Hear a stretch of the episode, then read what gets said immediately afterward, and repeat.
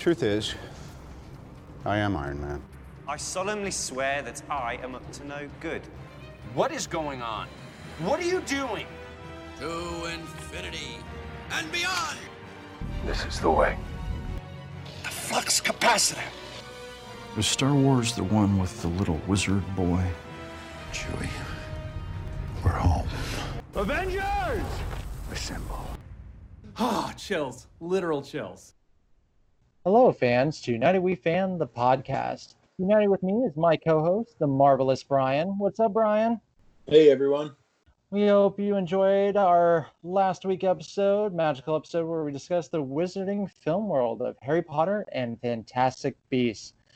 On this week's episode, we take the field here at U W F Ballpark to discuss baseball movies.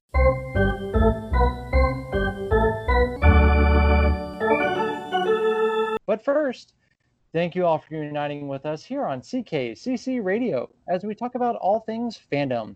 C K C C Radio is our home, so please spread your support to the rest of the variety of shows that they have on the channel to entertain you. They have podcasts ranging from wrestling talk shows, episode reviews of The Simpsons, Chris Ranks the Universe, music ranking tracks with Jeff, Real Paranormal Talk, and many other podcasts. You can check all of us out wherever you listen to your podcasts. In Mark and Brian's world news, a new Netflix season just came out. Brian, take it away. Yeah, the Umbrella Academy Season two just launched uh, this past Friday, July thirty-first. I'm not watching Season two near as quickly as I watched Season one. I remember watching Season one in a single day. Um, I'm not getting through it as fast this time, but I think that's helping me enjoy it just that much more. All the characters you love from the first one. They're changing the storyline a little bit, and it's just a whole lot of fun. There's a whole lot of things you get to see that you didn't get to see in Season one. It's a really good show. I'm excited. I will admit I'm behind on getting to it. I will get to it. I really enjoyed the first season. I just really enjoyed those musical numbers. When it zooms out and you see all seven of them dancing, that's that's such a cool scene. Yeah, visually just great. Kind of an easy time for us when it comes to social media polls. Brian didn't have a Mount Rushmore. I'm still working on my favorite nineties animated series. It's down to the final four, a very surprising final four.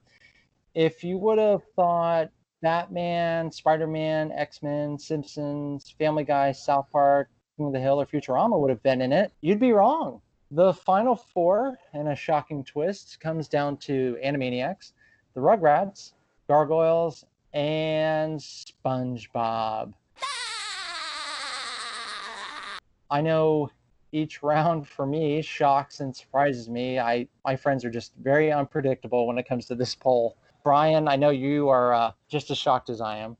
Yeah, X-Men, I saw it shortly when it was getting finished up. I saw it was losing by a single vote. I was I can't tell you how close I was, Mark, to making two ghost Facebook accounts, just burners, just to vote two more times. But I, I, I'm not that much of a, of a lame-o. But yeah, I was really disappointed to see Gargoyles beat X-Men the Animated Series by a single vote.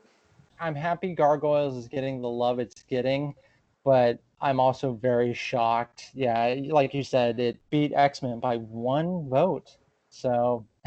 Don't anyone ever say your vote doesn't matter. It does, no matter what the contest. Now it's time to get on with the game as Brian and I talk baseball movies.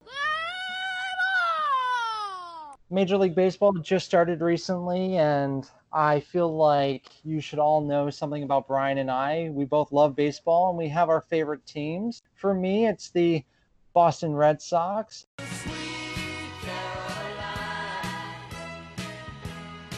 And for Brian, you love?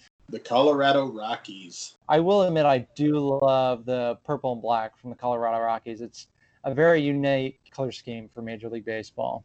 I feel like everyone's hoping, because I know everyone relies on our World Series predictions for their betting and frame of mind. So why not? Let's go for it. Brian, who you got for the uh, World Series? Yeah, if you're not listening us to take these bets to Vegas, then really what are you doing? No, I'm just kidding.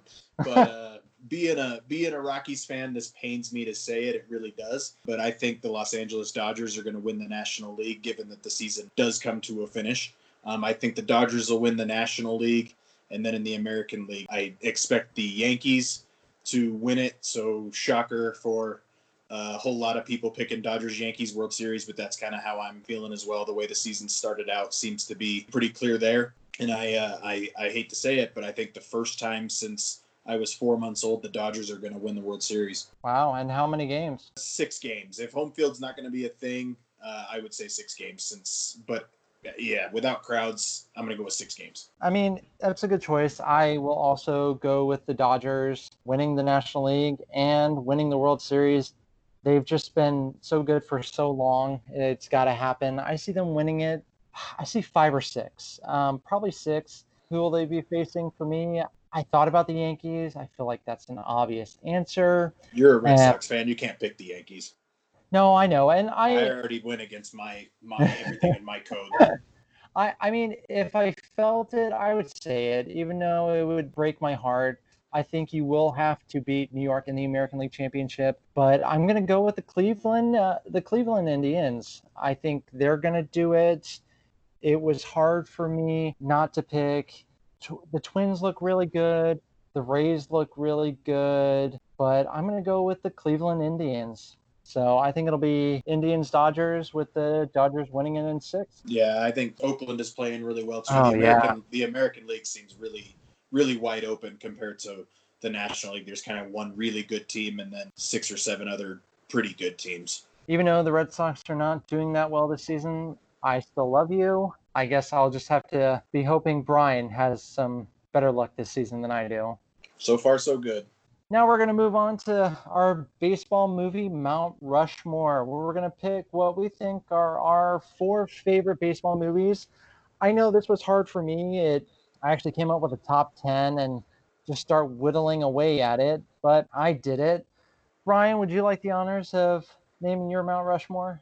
I actually did this on my Mount Rushmore. It was on our Captain America episode for the fourth of July, where we actually discussed my poll of the Mount Rushmores of baseball movies. Um, so you can go back and check that out as well. But my top four Mount Rushmore baseball movies hasn't changed since then. It's The Sandlot, Little Big League, Moneyball, and Field of Dreams. If you build it, he will come. I don't hear a wrong answer in any of that. I'm sure a lot of people will agree with you. Did you have any that just missed your list? A movie I haven't seen in a really long time that I really like is Hardball. Uh, yep. With Keanu Reeves. That one's really good. I like that. The Rookie with Dennis Quaid. That movie yep. has that movie has a few pacing issues, but overall, I really, really enjoy that movie. I, I try to put myself in that situation of working your whole life and then showing up in the major leagues in your late thirties. Like, that would be really cool. But for the most part, my clear my top four are a fairly clear four. And our uh, good friend Chris over at C K C C Radio, he heard we were doing this one, sent us a message to let us know his Mount Rushmore, and it's Major League, Rookie of the Year, League of Their Own, and The Sandlot. The Natural and sixty-one just missed the cut. The sixty-one film is actually on my list, and I know you and I will have to come back to The Natural. We have a lot of thoughts on that. My Mount Rushmore was Moneyball, so you and I agree on that one. Major League, that movie still makes me laugh, so Chris and I agree on that one. The same with sixty-one. It made my Mount Rushmore. I love that H B O film. And then, Brian, you and I agree on The Sandlot. It's just never gets old. I think it's timeless. Just love that movie. A League of Their Own, I rewatched it for this podcast, and it wanted to make the list so bad. Same with Bull Durham with Kevin Costner. It was very hard for me to leave those two out, but just had to. Brian, you and I agree on The Sandlot. I feel like we just have to talk about some more of that, huh? I haven't had anything yet, so how can I have some more of nothing? You're killing me, Smalls. I love The Sandlot so much. I haven't rewatched it in, like, probably a month, and that's about the longest I've gone in a long time. I love The Sandlot. It was in the theaters again for its twenty-fifth anniversary a couple years ago. I was able to go see it in theaters for the first uh-huh. time. That whole movie...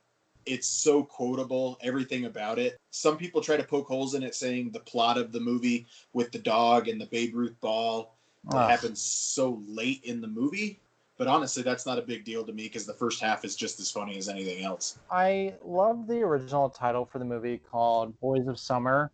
And I think that would have represented the movie well. But unfortunately, you know, you had that song with the same name, and then there was a book with the same name, so they couldn't do it. So it became The Sandlot. I mean, I still love the name of it, but I remember it just came out a great time in my life where I was playing on it. I remember it was like a, a dirt field where you had the overgrown grass where the, the infield lines were kind of hard to see and all that.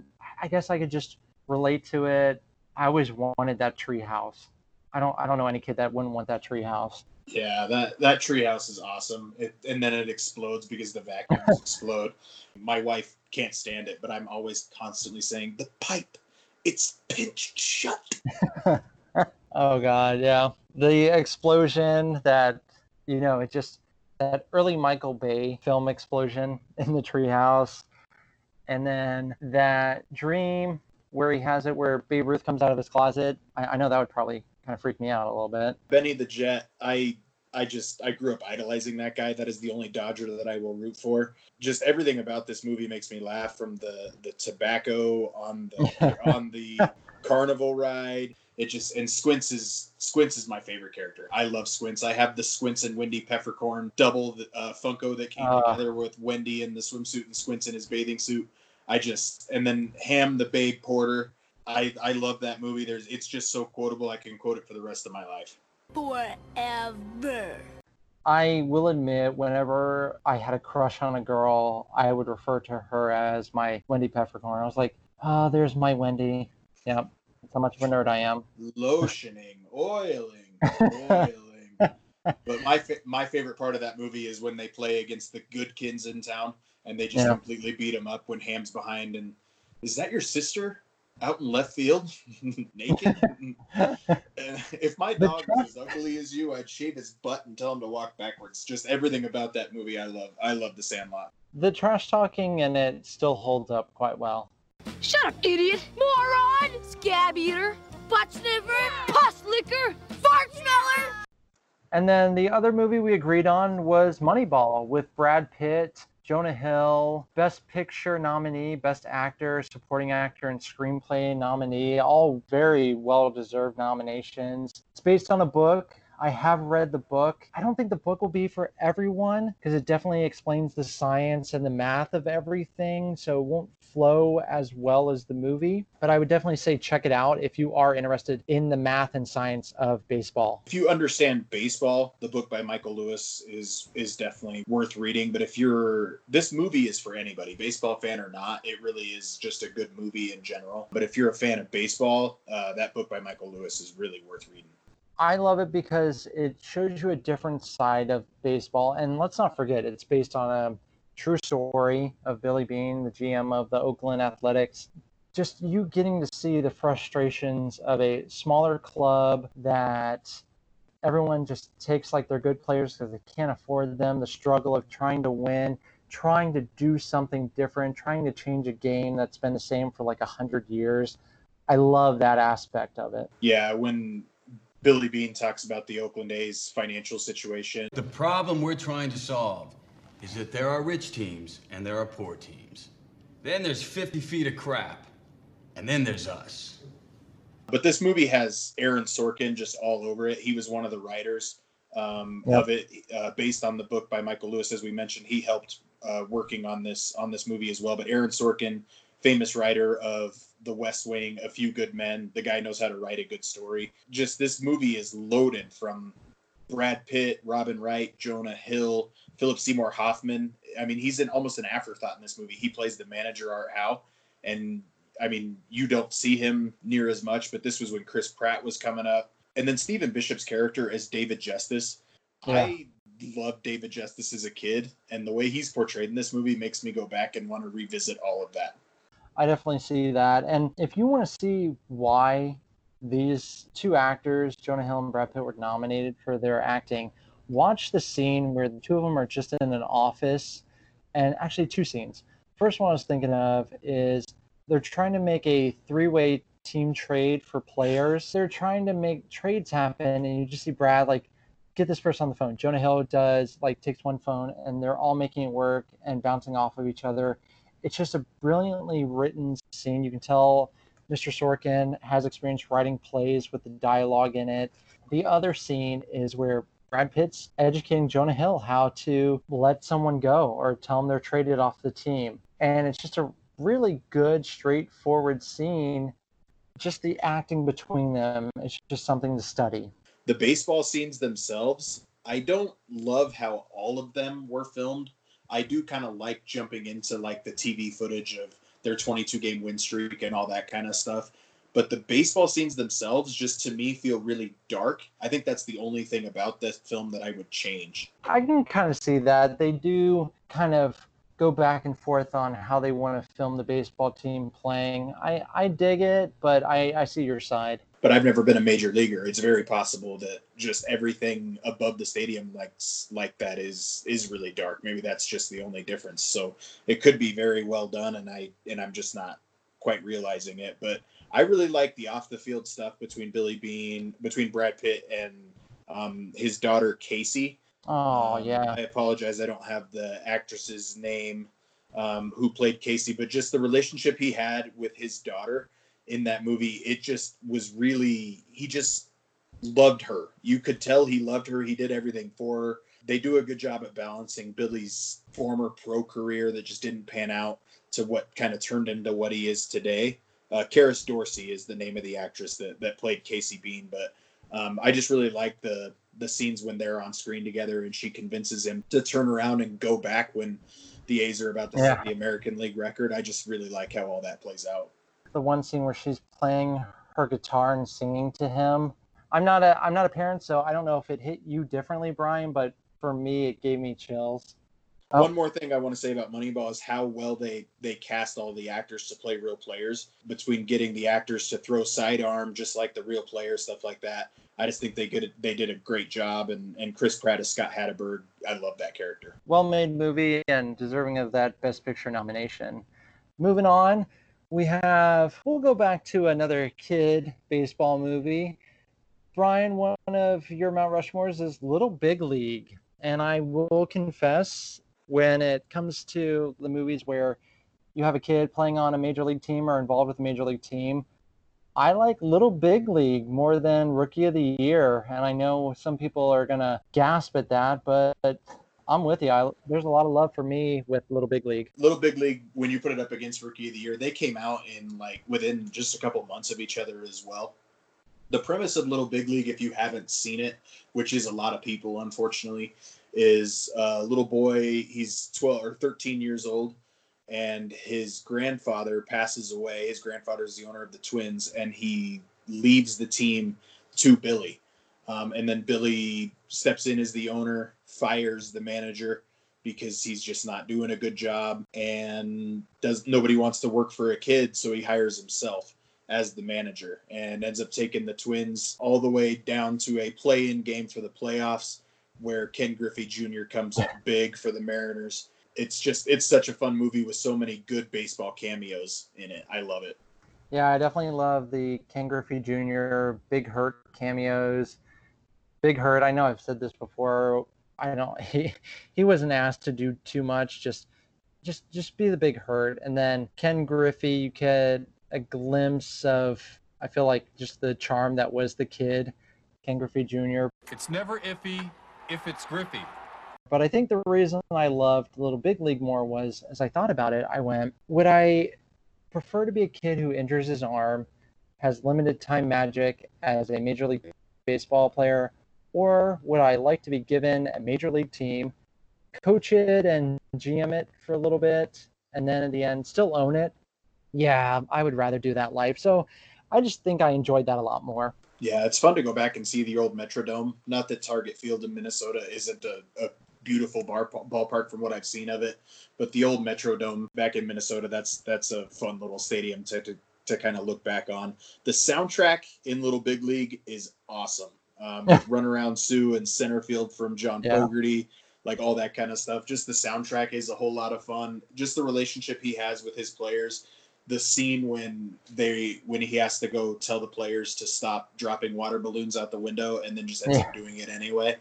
Uh, but my favorite running joke from that movie, I actually have two favorite running jokes from that movie. The first one is the radio announcer always pulling out crazy statistics by yep. saying anybody who plays north of the Mason-Dixon line, who plays their home games in a dome on Tuesdays and stuff like that. I laugh every time. And then the joke with Bowers where they are right to, ready to play their play-in game, and Billy's doing his math homework, and nobody can tell how fast these guys can paint this house together. And then he ends it with, "Oh, are you sure?" Oh, but of course, my diminutive leader. Long have I been familiar with the exactitudes of the mathematical world. And Mac, the horse's name is Friday. Because throughout the movie, Mac's been being told this, okay, a cowboy rides into town on Friday, stays three days, and leaves on Friday. And then Bowers kind of gives away the joke at the end of the movie after like an hour and a half. It makes me laugh every time. Yeah, I, I will admit, I was young when I first saw this movie, so the joke, I didn't get it. I remember he said the horse's name is Friday, and my mom leaned over and she goes, "That's the joke." And I'm like, oh, yeah, I knew that. I totally didn't know that. I didn't know that at all. And then the film also teaches you to be careful what movies you watch. And remember, Night Nurses is not something everybody should watch. It's not suitable for everyone. When he's sitting on the bench in Boston and Bowers just looks at him and he goes, "How sad. Another tragic victim of the night nurses from Jersey." Jokes that you didn't understand, you understand now. And then over on my Mount Rushmore, I had sixty-one. It was an H B O movie directed by the Billy Crystal. I hope we all know and love Billy Crystal. Very talented and hilarious man. Stars Barry Pepper and Thomas Jane. Thomas Jane, um, he was in that Punisher movie with John Travolta. Barry Pepper, you can catch him in the movie Saving Private Ryan or The Green Mile. It talks about the chase for home run single season between Mickey Mantle and Roger Maris. And the city of New York, as time went on, only had room in their hearts for one, which was Mickey Mantle, and how Roger Maris, it just really took a toll on him. And he wasn't a player or a person that liked the big spotlight. So maybe New York City and the Yankees weren't the best place for him, but it just shows the friendship and the struggle as a baseball player chasing the ghost that is the great Bambino, Babe Ruth. Yeah, Roger Maris hit sixty-one that year in sixty-one, so sixty-one in sixty-one. That's kind of a, a cool thing. And that home run record held until nineteen ninety-eight. Sammy Sosa and Mark McGwire both beat it. But yeah, this I haven't seen this movie a lot, uh, but it is just crazy to think how Roger Maris is completely forgotten on such a good Yankees team. It's uh, because Mickey Mantle was just the personality that he was. Just it's pretty it's pretty crazy to watch, but Roger Maris was one of the best baseball players of all time, and nobody even thinks about him. Next up, we're going to check out Field of Dreams with Kevin Costner. Brian, this made your Mount Rushmore. Why is that? I love this movie. I saw it, I think, the first time I was four or five years old. This movie has always been one of my absolute favorites. I can see if you don't, if you haven't seen it until you were older, then I can see why it might not completely land with you. But everything in this movie just works for me. Kevin Costner, um, the man clearly loves baseball, um, as yeah. we'll talk about more later on. But everything from building just a gorgeous field, which does exist, and actually Major League Baseball is going to play a game at the Field of Dreams later this year. I think it's on August sixteenth, so in like two weeks. Um, so that's going to be really cool with the corn, with the corn in the outfield, all that kind of stuff. It's going to be pretty cool, but just, it's gorgeous to look at. James Earl Jones. I love James Earl Jones. Anything you get Darth Vader involved in, I'll watch. But the, the speech, the speech that he gives. The one constant through all the years, Ray, has been baseball. America has rolled by like an army of steamrollers. It's been erased like a blackboard, rebuilt and erased again. Baseball has marked the time. This field, this game, is a part of our past, Ray. It reminds us of all that once was good, and it could be again. Just, baseball is my favorite sport, and it just really lands with me. I liked it. It was a movie I loved watching with my dad. I think that's like a great father and son movie, definitely. Does it have a huge impact on me? I can see why people love it. It's not in my top five. It's maybe in my top ten. I think it's a really well done movie. I like it quite a bit, but it just didn't hit me as much as it hit others. Yeah, when he says at the end of the movie, "Dad, do you want to have a catch?" Like, uh, it gets me every single time. Again, if I hadn't seen it until later in my life, I don't know if I would feel the same way, but I love that movie so much. I need to rewatch that one, and I'm also very excited to see Major League Baseball, who's trying to do new things with the game, to actually play in the cornfield. I think that's going to be a very exciting new chapter for them.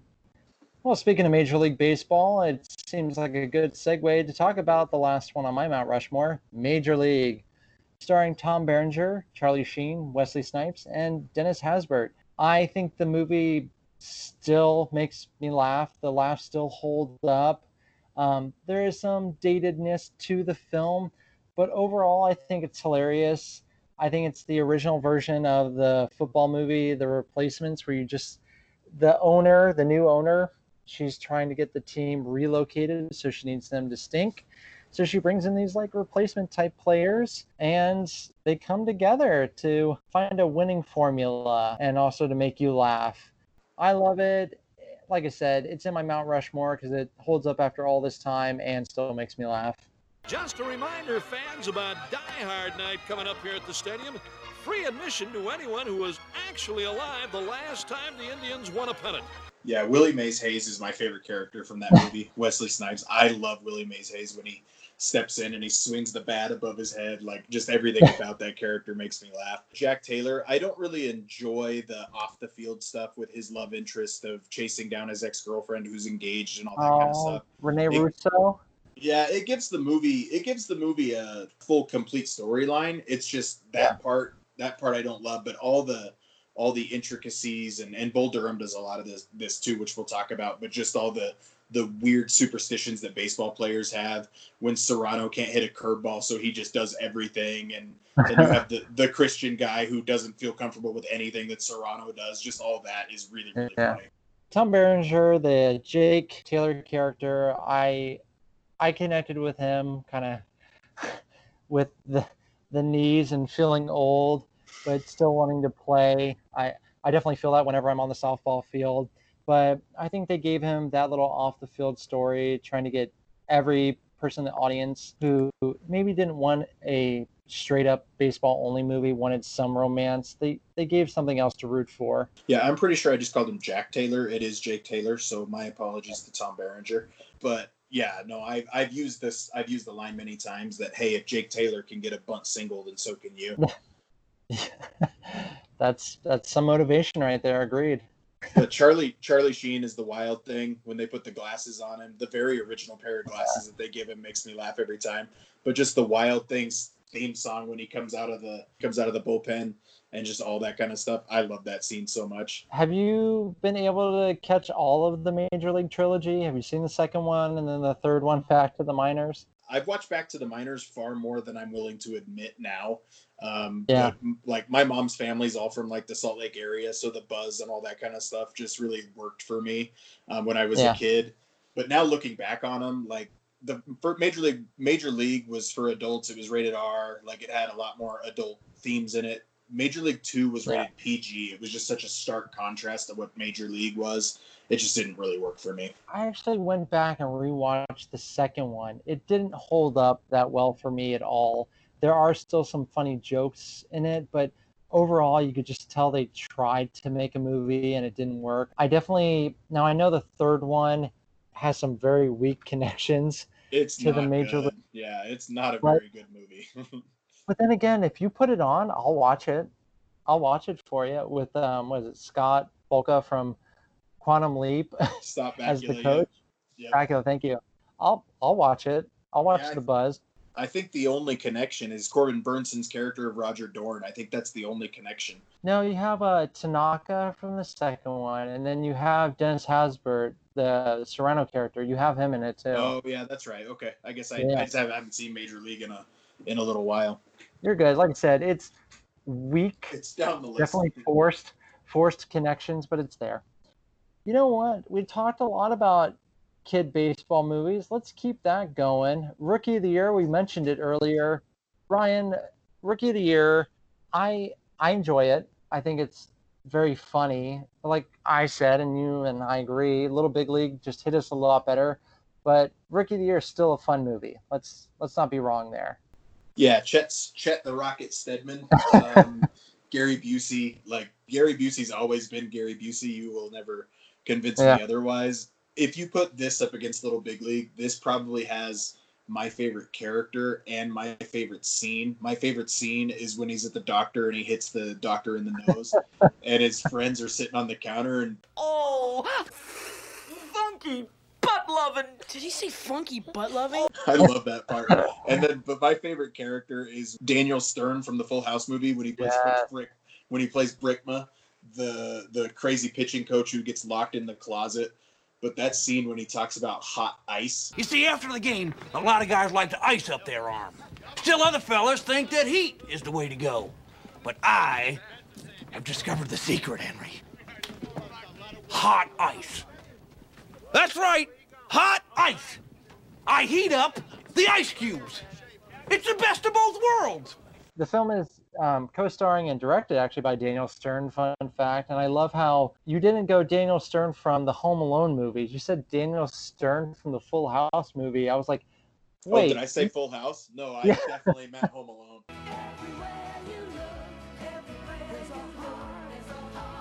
Danny Tanner is shaking his head at you right now. But yeah, you also have um, Thomas Ian Nicholas from the American Pie movies as the Rookie of the Year. And I, another personal confession, I remember I got in trouble in elementary school because I, I think I fell or something and I said funky butt lovin'. And a teacher, a teacher made me write. Oh my gosh, it's coming back to me. Made me write on the dry erase board how that is inappropriate or how I won't ever say that again. But I couldn't write out what I said because it's inappropriate. But I had it right. I won't ever say that again over and over. That's hilarious. I also think the manager, Albert Hall, when he can't pronounce the last name correctly. I'm looking for Henry Ruhlenfurter. Ravenboozer. Rosenbagger. Gartenhoser. Ruhlengroder. Hey, way to go, Runamucker. That running joke makes me laugh every time. And then I love when he's introducing Daniel Stern character and he's like, I beamed him once in the head in, in the minor leagues, and he's been following me around ever since. Laughed so much at that. And then, of course, Daniel Stern just does not have any luck, keeps getting locked into things. Good play the ball! Good play the ball! Yeah! And hot ice. I, I'm surprised that has not caught on for uh, sports injuries. Oh, it just doesn't make any sense. I will tell you, Mark, I am just now learning that Daniel Stern was the director of this movie. I did not know that until you said it.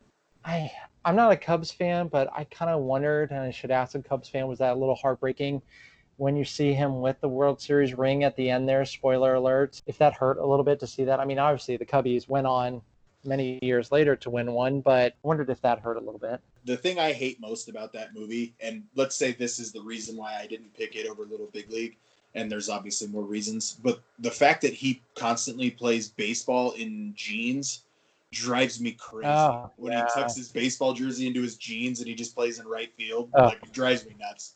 I think the thing that drove me crazy, why the heck is he playing Little League baseball wearing a World Series ring? I I do like the disappointed dad, like, head shake. I'm like, why? Why? Why are you wearing that? No, don't wear that. The character, the mom's boyfriend, Jack, that yeah. character, I'm really uncomfortable with that character, just everything that he does of being Henry's manager uh, and stuff like that. But the old owner, um, played by Eddie Bracken, the old owner, the white-haired yeah. guy, and when he gets charged for a hot dog, like twenty bucks, and he just can't believe the price of it, he's the owner of the team. I think we got to go back to where kids, kid baseball movies started, nineteen seventy-six, with the Bad News Bears, and then the next year we had the nineteen seventy-seven Bad News Bears where they play in the Astrodome, which I know if I was a kid playing in the Astrodome, the old Astrodome, that would have given me chills. And then the year after that, I didn't realize they came out a year after each other. Um, you had the third one where they went to Japan. So I would have been okay with playing the Astrodome or going to Japan to play baseball. But yeah, the nineteen seventy-six one, I, I don't know if that or the really bad Billy Bob Thornton two thousand five one. I don't think any of them could be made nowadays. that two thousand five one, those jokes and characters. Oh man, just so many red flags if it was made nowadays. But the nineteen seventy-six one, I I remember I liked it a lot. It was something different. And it had Walter Matthau, who I love him from The Odd Couple. They were really banking on these movies being successful, considering they were basically making the third one when the first was coming out, kind of deal. It was it was already yeah. in development for sure, but I mean it was it was good. There's still some stuff in it, like the kids drinking the beer after they, spoiler alert, lose, get thrown out at home plate at the end, like all that kind of yeah. stuff. But there's, I mean, it's it's a funny movie. There's no question. And I mean, good on them having the team lose. You know, it's a kid baseball movie, you would think. And, you know, we're actually going to have the team you're rooting for just come up short in the end. The team they're playing, the Yankees, coached by the sadly departed early Vic Morrow.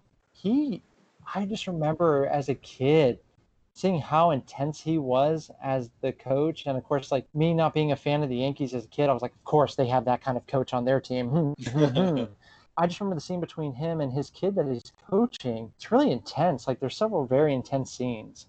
For all of you Watchmen, or I don't know, there's not many of you out there who are fans of the Nightmare on Elm Street remake, but a very young kid version, Jackie Earle Haley, is in the film as well.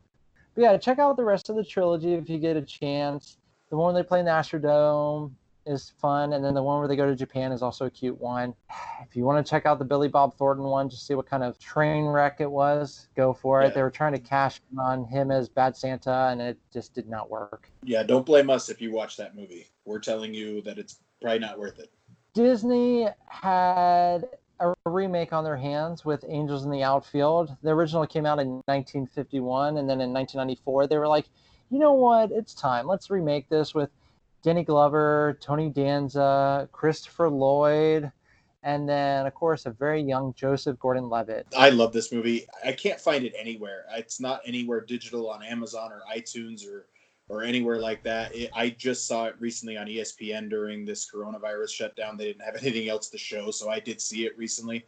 This movie makes me laugh. I look back on it. I still remember the poor guy who has to wear a poncho because the kids can't keep their nachos and their everything together. I can't, that, that poor guy, I just felt so bad for him, but I just, Danny Glover, just the relationship he ends up having with those boys and adopting both of them. Just the entire character of J P. I love that little kid, just the God's thumbnail and all that kind of stuff. I, I just love that, that movie. I just look back on it fondly. There's nothing I, I don't like about it, even though it is just outrageous. Christopher Lloyd is the angel, perfect casting. Danny Glover, I think this is one of my favorite performances from him. You just see him go from struggling to the heartfelt moments between him, uh, spoiler alert, adopting the kids. It, it's just very good Disney chills. I love that Christopher Lloyd is named Al because of the American League hat for the umpires. That's back in the days when the American League and the National League had their own set of umpires. Tony Danza as Mel Clark, and the how much yeah. the radio how much the radio announcer hates Mel Clark. Like, just all that was uh, really funny. Well, talking about chills and movies that hit you in the gut punch, we got to talk about Hardball with Keanu Reeves.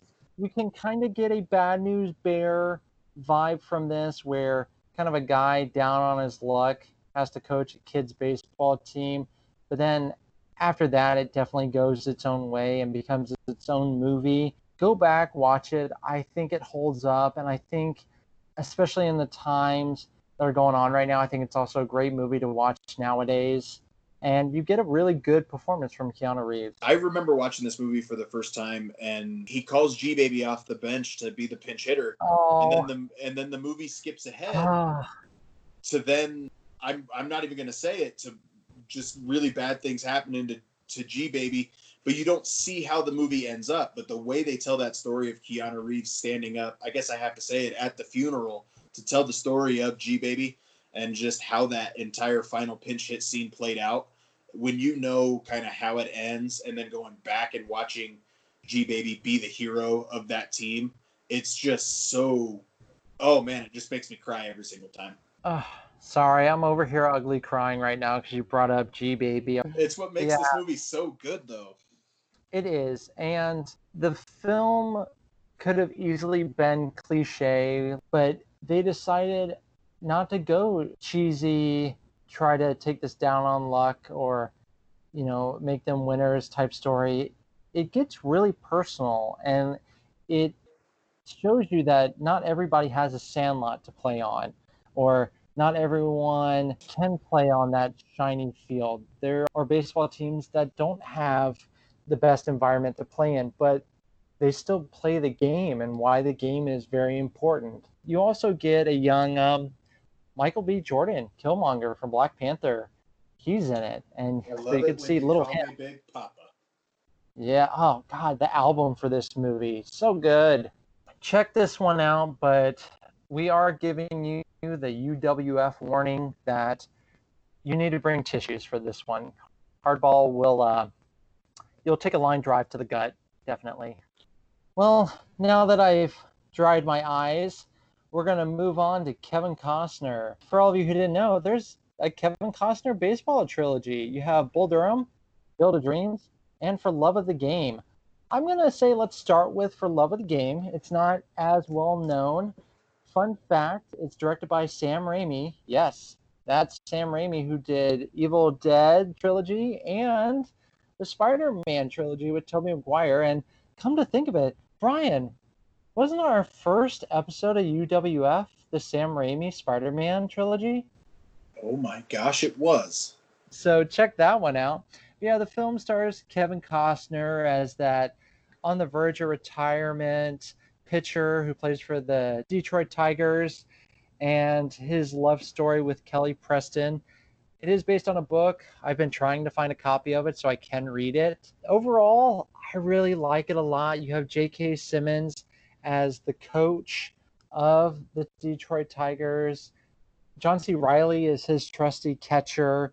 So the film goes back and forth between flashbacks of Kevin Costner meeting Kelly Preston, flash forwarding to where they are now, up and down in their relationship. So it's a really good love story baseball movie. In the trilogy of Costner movies, this is the my least favorite, just because it has, I mean, it has some baseball in it, but it's far more of a love story than than anything else. So I I don't like it as much. Um, but John C. Reilly as as the catcher, I love I love that character. Um, this there's the pep talk he gives him. I really like that one.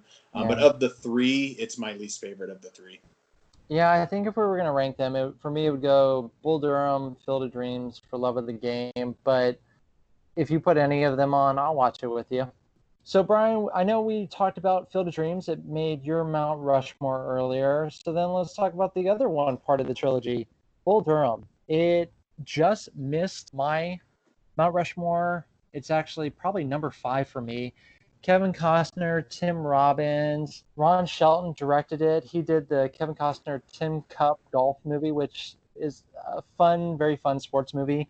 And then starring also, Brian, I believe one of your favorite actresses, Susan Sarandon. Do I have that correct? This is what kills the movie for me. I I do not enjoy I do not enjoy anything, and this includes the episodes of Friends that she's in. I do not enjoy anything that Susan Sarandon is in. I just don't in I don't I don't like watching her act. I, I mean, I don't know what it is. I can't even explain it. I just don't enjoy watching Susan Sarandon act. So that really brings the movie brings the movie down for me. Her character, the love triangle she has with with Nuke and, and Crash, I just don't it I just don't enjoy her in anything that she's in. But Crash Davis, just all the different superstitions. And that scene when they're having the talk on the mound about candlesticks and wedding gifts, it's so funny. Well, Nuke's scared because his eyelids are jammed and his old man's here. We need a live, ro- was it a live rooster? We need a live rooster to take the curse off Jose's glove, and nobody seems to know what to get Millie or Jimmy for their wedding present. Okay, well, uh, candlesticks always make a nice gift, and... Uh... Maybe you can find out where she's registered, maybe a place setting or maybe a silverware pattern store. Okay, let's get to it. Let's go. I do enjoy the scene where Kevin Costner's lecturing Tim Robbins on his sandals. I thought that was funny. I, when it comes to Susan Sarandon, I liked her in her episode of Friends. I thought she was funny. But she, outside of, you know, Rocky Horror and Thelma Louise, I'm I'm going to take it or leave it when it comes to her. I do love that the story is about minor league baseball. I think it, it shows the struggles of them riding the bus. The field isn't the greatest. And also the story of Kevin Costner, who's been the journeyman of minor league baseball, trying to make it. He's on his way to secretly becoming the home run king of minor league baseball. But what does that mean? Like, honestly, when it comes to minor league baseball, I mean, if anything, just watch it to see Tim Robbins wearing a, what is it, a, a girder? Girdle? Whatever and, it is. Trying to take his mind off of overthinking things. I thought that was hilarious. Well, Brian, it's that time in the episode for the seventh inning stretch.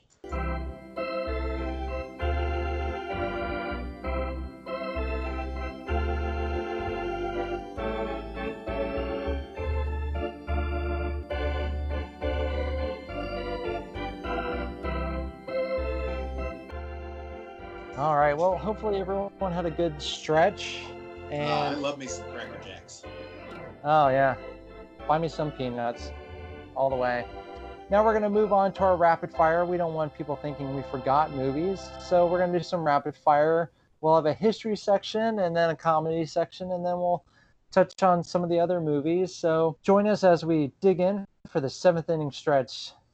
So we'll start with history section.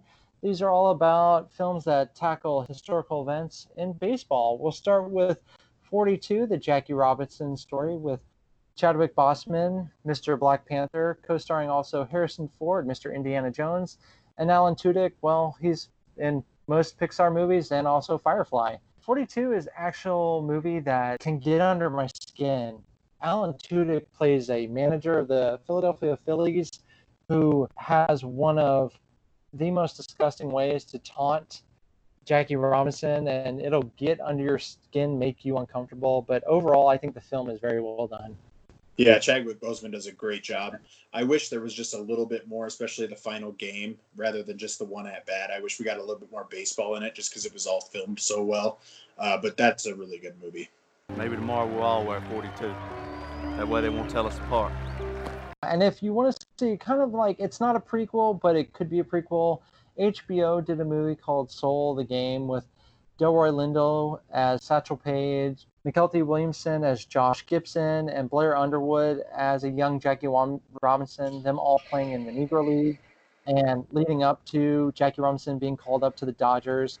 I think it's a great companion movie. H B O, once again, does another very good baseball movie. I have not seen Soul of the Game. I need to check it out. And then next up, we have Eight Men Out with John Cusack, Charlie Sheen, David Strathairn, Michael Rooker. You know, Michael Rooker from Guardians of the Galaxy. It's about the nineteen nineteen Black Sox who fixed the World Series. Yeah, I being a Field of Dreams fan, um, Eight Men Out really stood out to me. Just the legend of Shoeless Joe Jackson. Um, I've only seen yeah. it once. I remember really enjoying it, but I, I can't give a grand opinion on it. I've only seen it the one time, but it is a really well-done film. Check it out. I wish H B O, God, I feel like I'm just promoting H B O. H B O would do like kind of like a miniseries based on this story. I think it'd be great. Next up, we have Tommy Lee Jones in Cobb, the story of Ty Cobb. You just see him in the middle of trying to write a biography and just the flaws that I, is the man Ty Cobb, but just how great he was. After that, we have The Babe with John Goodman. I think this movie, John Goodman perfectly casts as Babe Ruth, but it just misses the mark. Doesn't knock it out of the park like The Babe deserved. I wish there was more films uh, about Babe Ruth. Uh, he was a fascinating guy. I think a lot more people would really gravitate towards those. But yeah, this movie just didn't quite work. Last up in our history sections is one called The Catcher Was a Spy. It's with Ant-Man himself, Paul Rudd. It's probably the best movie based on a Red Sox player, and I doubt many people know the story, but a Red Sox player who was recruited to be a spy in World War Two. Check it out. It is based on true events. It's a film that could have been great, could have been like Oscar material, but it just goes to show, like the cast is there. It has a great cast, but just kind of shows when you maybe aim a little bit higher, it It, it could have been a great film. All right, next up for our rapid fire section, we're going to talk about comedy baseball movies. We already touched on the Major League trilogy, But let's go to Mister Baseball with Tom Selleck, a uh, former Major League star who's struggling and has to go play in Japan. I loved it because it showed an angle of baseball players when they have to go to Japan and play, and just how important baseball is over there and how different it is. I played a little bit of baseball in college. I've not, I've always relived the dream of getting able to play baseball, trying to prolong my career. I never quite went through that, but seeing Tom Selleck do it, um, it makes me realize, hey, I'm glad I probably never did that. Next up, we have Mister three thousand. Bernie Mac, the legendary comedian, gets that three thousand hit and is like, I'm done. I'm going to go open up my own shops.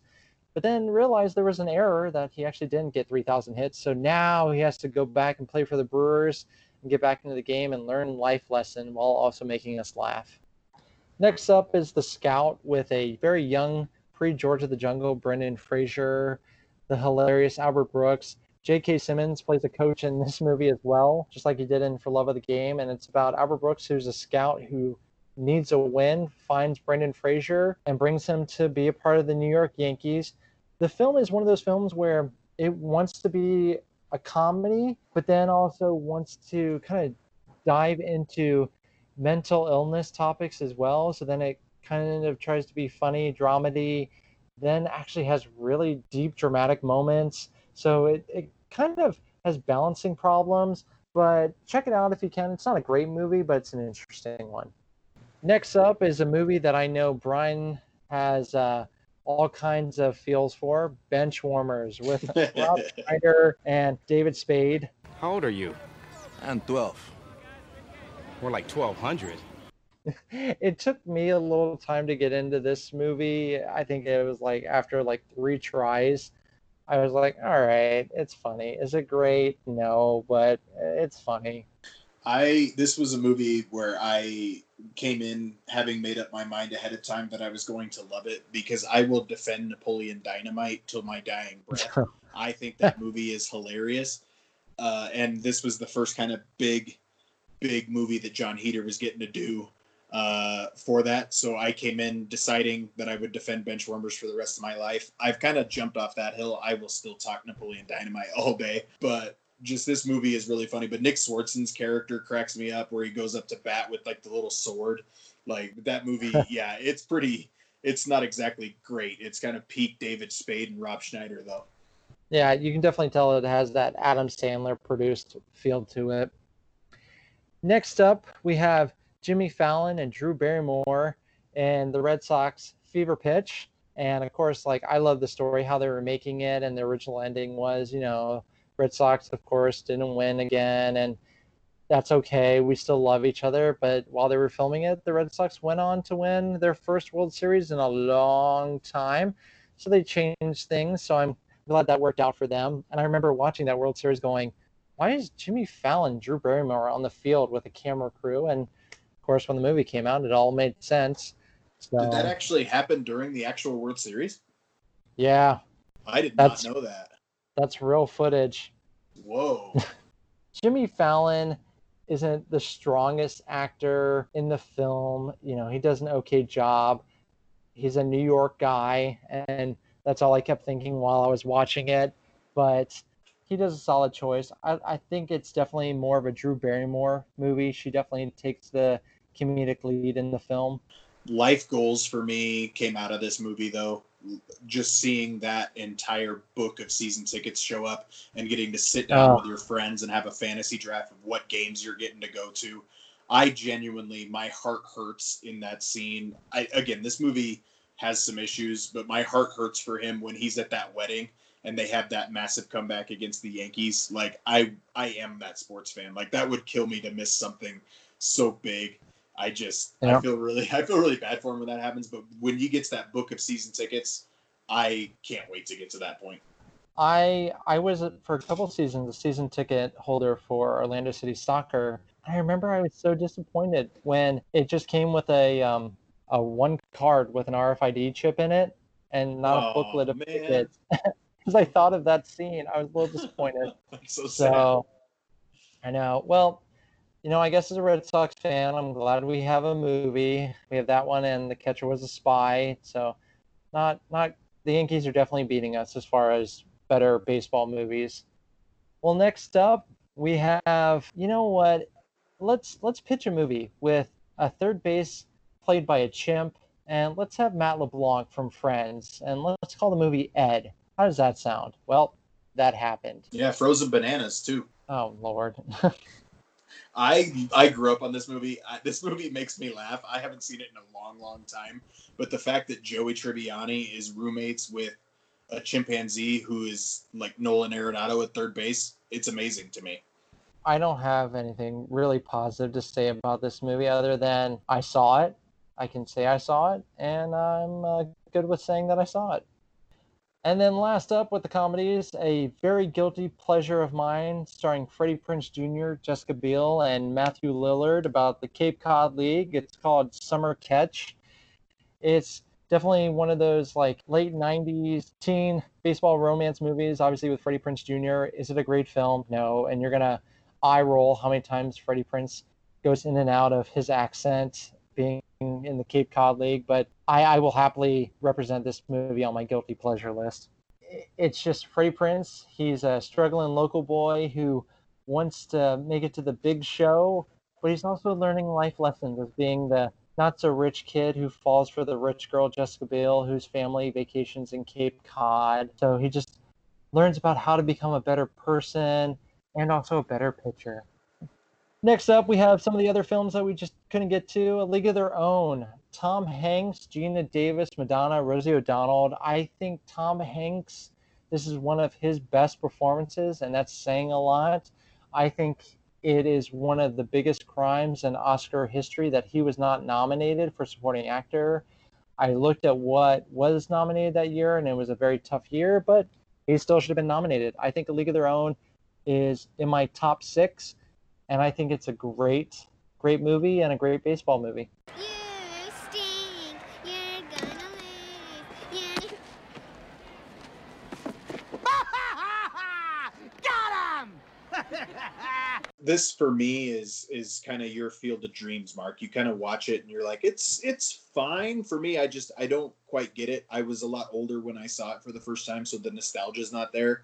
I'm surprised, having watched it recently, how little Tom Hanks is actually in this movie. My issue is at the end when the when Kit and Dottie see each other at the Hall of Fame. They act they're sisters, but they act like they haven't seen each other in like forty-five years. Like, I find that kind of hard to believe. Um, yeah. I don't know. This movie just a lot of people really really like this movie, and I'm I'm missing something. I just don't I don't I don't know why everybody loves it as much as they do. Tom Hanks, it is definitely also one of his most quotable movies you will ever see. There's no crying in baseball! It makes me laugh. There are some tear-jerking moments in it. And then if I could go back in time and tell little Mark, who watched it, who is a little snot, that was like, oh, I don't get it, girls playing baseball. God, I would just smack him upside the head and be like, it's a good movie, watch it. Next up, we have Disney at it again with The Rookie with Dennis Quaid, but Disney also did Million Dollar Arm with John Hamm. The Rookie is based on the true story about the pitcher who thought he was past his prime, you know, is the high school baseball coach, and discovers maybe he can still play, and then makes a bet with his team that he has to try out if they win district, and they win district. So he tries out for the newly formed Tampa Bay Devil Rays. Yeah, Jimmy Morris is the pitcher. Um, I've actually had a chance to meet Jimmy Morris in uh, wow. in passing before. He's a really he was a really nice guy. Uh, so I really I really like this movie. The pacing, as I said earlier, a little bit slow. Um, yeah, but it's just a really uh, again, put yourself in that in those shoes of being in your late thirties and getting to the big leagues, and your first start being in your own home state. It's really cool. I'm not going to lie, I usually skip like the first ten minutes and get to where he's actually coaching in high school. I kind of skip to there. Million Dollar Arm with John Hamm is about an agent who needs a win, so he has a contest where he goes to India to get to recruit some cricket players to learn and play the game of baseball, also based on true story, a very inspirational one. And then we got to go with The Natural. Our good friend Chris holds this one in his top ten, has a very high opinion of it. It's got legendary Robert Redford as the lead in it. Robert Duvall is in it as well, so is Glenn Close, Kim Basinger, very young Kim Basinger, and then Randy Newman, whose score you'll recognize it from a lot of sports highlights. Also sounds very familiar to Go the Distance song from Hercules. but it is another film that has pacing issues. I like it for the most part, but it, it drags at times. Having watched this one recently, I I do not really like this movie. Uh, Robert Redford, really good actor um, in this movie, does a really good job. But just from a story perspective, it's so heavy-handed with the really rich guys uh, just doing everything for money, and all the bad women in this movie, one of them shoots him. Uh, they're always dressed in black when his childhood girlfriend, Glenn Close, is always dressed in white. It's just so heavy-handed with the themes that it has, and just the way the movie ends by hitting a baseball into the stadium lights, causing every single stadium light to short out and rain down fuses and everything else onto the field. It's just really corny. Um, I think the, the the movie literally ending with him playing catch with his son, that's a, that's a cool thing. Um, but just overall, this movie did not age well for me at all. Yeah, I, I think the film does have some directional and pacing issues, so I totally get it there. But I think it is also a baseball movie that everyone should watch. It's Robert Redford, you know, greatness right there. Next up, speaking of greatness, we have a Clint Eastwood baseball movie, Trouble with the Curve, where Clint Eastwood plays a Major League scout for the Atlanta Braves, but he's also dealing with getting older and life getting harder, and his strained relationship with his daughter, the extremely talented Amy Adams, and also Justin Timberlake, who shows that he can act. He's a former baseball player who struggled, who's trying to get into Major League Baseball by also being a scout. John Goodman in the film. Love John Goodman. Like I said earlier, he was in the movie The Babe, so he's not unfamiliar with baseball movies. And even Matthew Lillard from Summer Catch makes another baseball movie as a very snotty, know-it-all, younger baseball representative for the Braves. So, and then last up is a Netflix documentary called The Battered Bastards of Baseball. It stars Kurt Russell as he talks about his dad, Bing Russell, who loved baseball. He was an actor who loved baseball. It's on Netflix. And he was tired of how minor league teams were just farm systems for the major league teams. So he started an independent club, which was not a thing. And they were called the Portland Mavericks. And it just showed how he started something new and how he just changed the baseball world. And it's a ninety-minute documentary, but it flies by so quick. Well, that concludes our episode on baseball movies. We hope you enjoyed taking the field with us. If you have more cravings for sports, I have an answer for you. Brian, I believe you have a podcast that can help with that.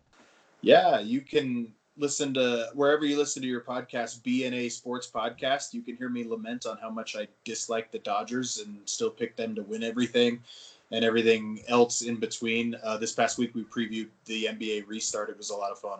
Check it out for sure. Give it a rate or review or download, whatever you can do to spread the love to Brian's podcast. Next week on U W F, Brian and I will be... Brian, what's that up in the sky? Is that... It couldn't be. It is. It's the bat signal. That's right, bat fans. We're going to be discussing the Christopher Nolan Batman trilogy with our bat voices and all. So stay tuned. It's going to be really good. If you enjoyed this episode, let us know with a rate or review. For those listeners with any comments or questions, drop us a line so we can reply. Brian, tell our listeners how they can message the show and stay up to date on everything U W F. Yeah, you can find us on Instagram at United We Fan Podcast, or you can shoot us an email at unitedwefanpodcast at gmail dot com. For sure. Check it out. Check out our Instagram. We have a lot of fun on there. And feel free to email us. Leave any comments you'd like. We'd love to respond. Thank you, C K C C Radio. Check us out in the many podcasts of C K C C Radio, wherever you listen to your podcasts. Till we unite again, fans, some parting words from Yankee great Yogi Berra. Baseball is ninety percent mental. The other half is physical. Post-game show is brought to you by... I can't find it. The hell with it.